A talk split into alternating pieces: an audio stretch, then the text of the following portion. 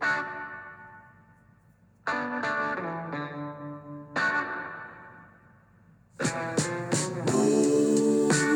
morning and welcome to the Marcus Today pre-market podcast. My name is Henry Jennings. It is Friday, the 24th of March. Thank God it is Friday. So just remember, this is general advice only, so please do your own research. Contact your own financial advisor regarding any of the thoughts, ideas or insights in this podcast. All right, well, let's head on over to the scores on the doors as always. Let's kick off with the Dow Jones. Bit of a higgledy-piggledy kind of night from the US markets, a little bit of volatility creeping in. Dow finally closing up 75 points or 0.23%, 32,105. We had a high of 481 up and a low of 165 down. NASDAQ was up 1.01, 117 points to 11,787. And the S&P 500, as always, in the middle for diddle, up 12 points or 0.3%. 39.49, the VIX Volatility Index was up 1.6%. And that was at 22.61. The SPY Futures showing another loss. We can't get a trick, can we? Down 39 points or 0.56%.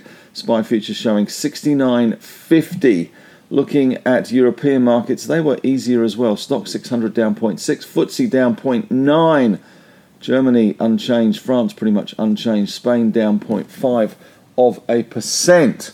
In terms of US stocks, let's run through some of the biggies. Apple was up 0.7%, Meta up 2.2%, Google up 2.2%, Microsoft up 2%, Amazon unchanged, Tesla up 0.6%, Netflix, big night for Netflix.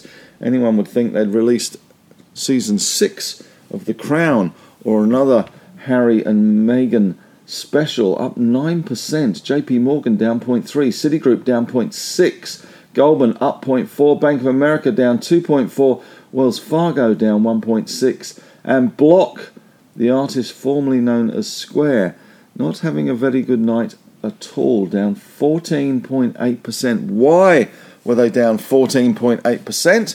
Well, Hindenburg, which the famous short sellers have attacked Block.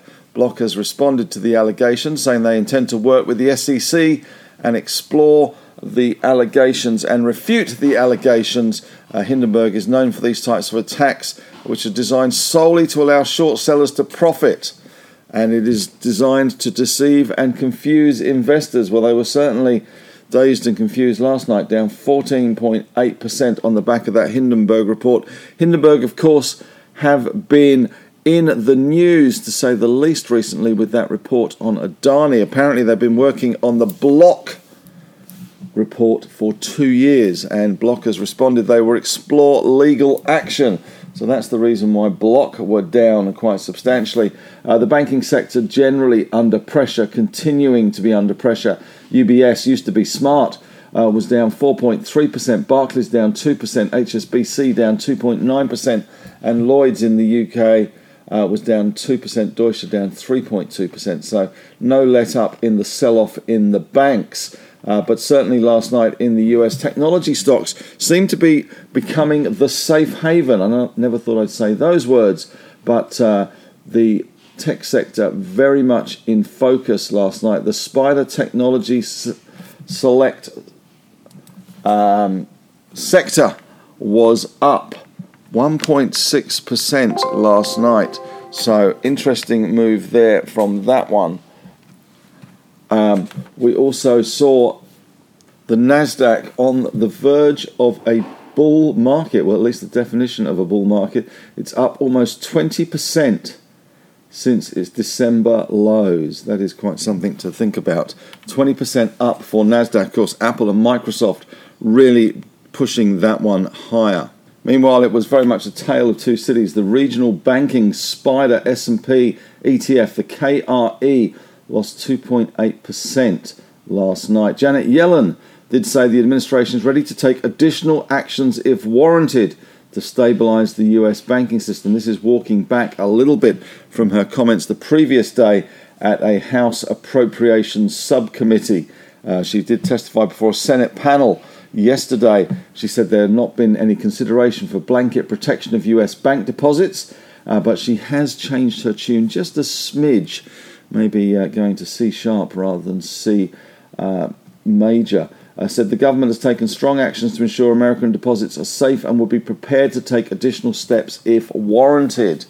So there you go. We also had some US jobs numbers out last night. Initial jobless claims for the week to the 18th of March fell 1,000 week on week to 191,000, beating estimates for 195. Continuing claims for the week were up 4,000. The labour market data is better than expected, which remains the key upside risk to the Fed's tightening path. And we also saw February new home sales rising 1.1% month on month. That was just shy of consensus, but above the downwardly revised January print. Still down, though, 19% year on year. And Biden's approval rating has slipped to 38%. It's near the lowest of his presidency. The all-time low was 36% in July last year, and less than a third of Americans, 31%, approve of Biden's handling of the economy, according to the latest polls. And Americans are less optimistic about the direction of the country, compared to last month. 21% expressed optimism, down from 28% a month ago. All right, well, let's continue with the scores on the doors.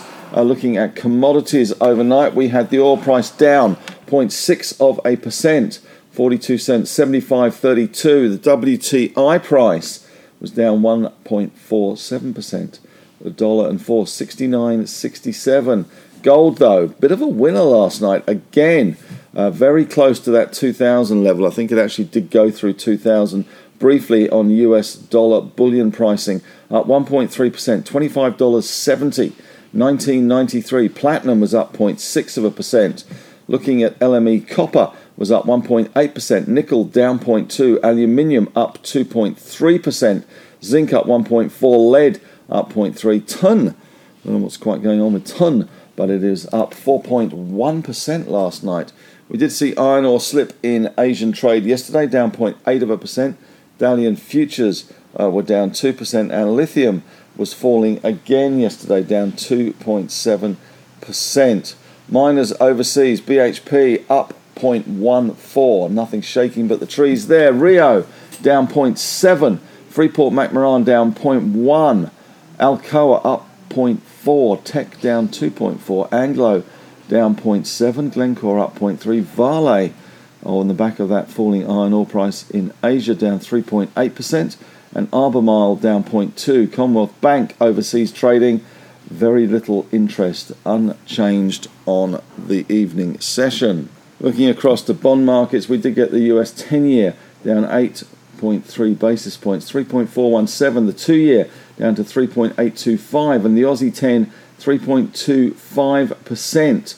Bitcoin was up again above 28,000, the Aussie dollar 66.86, and the US dollar index was slightly higher.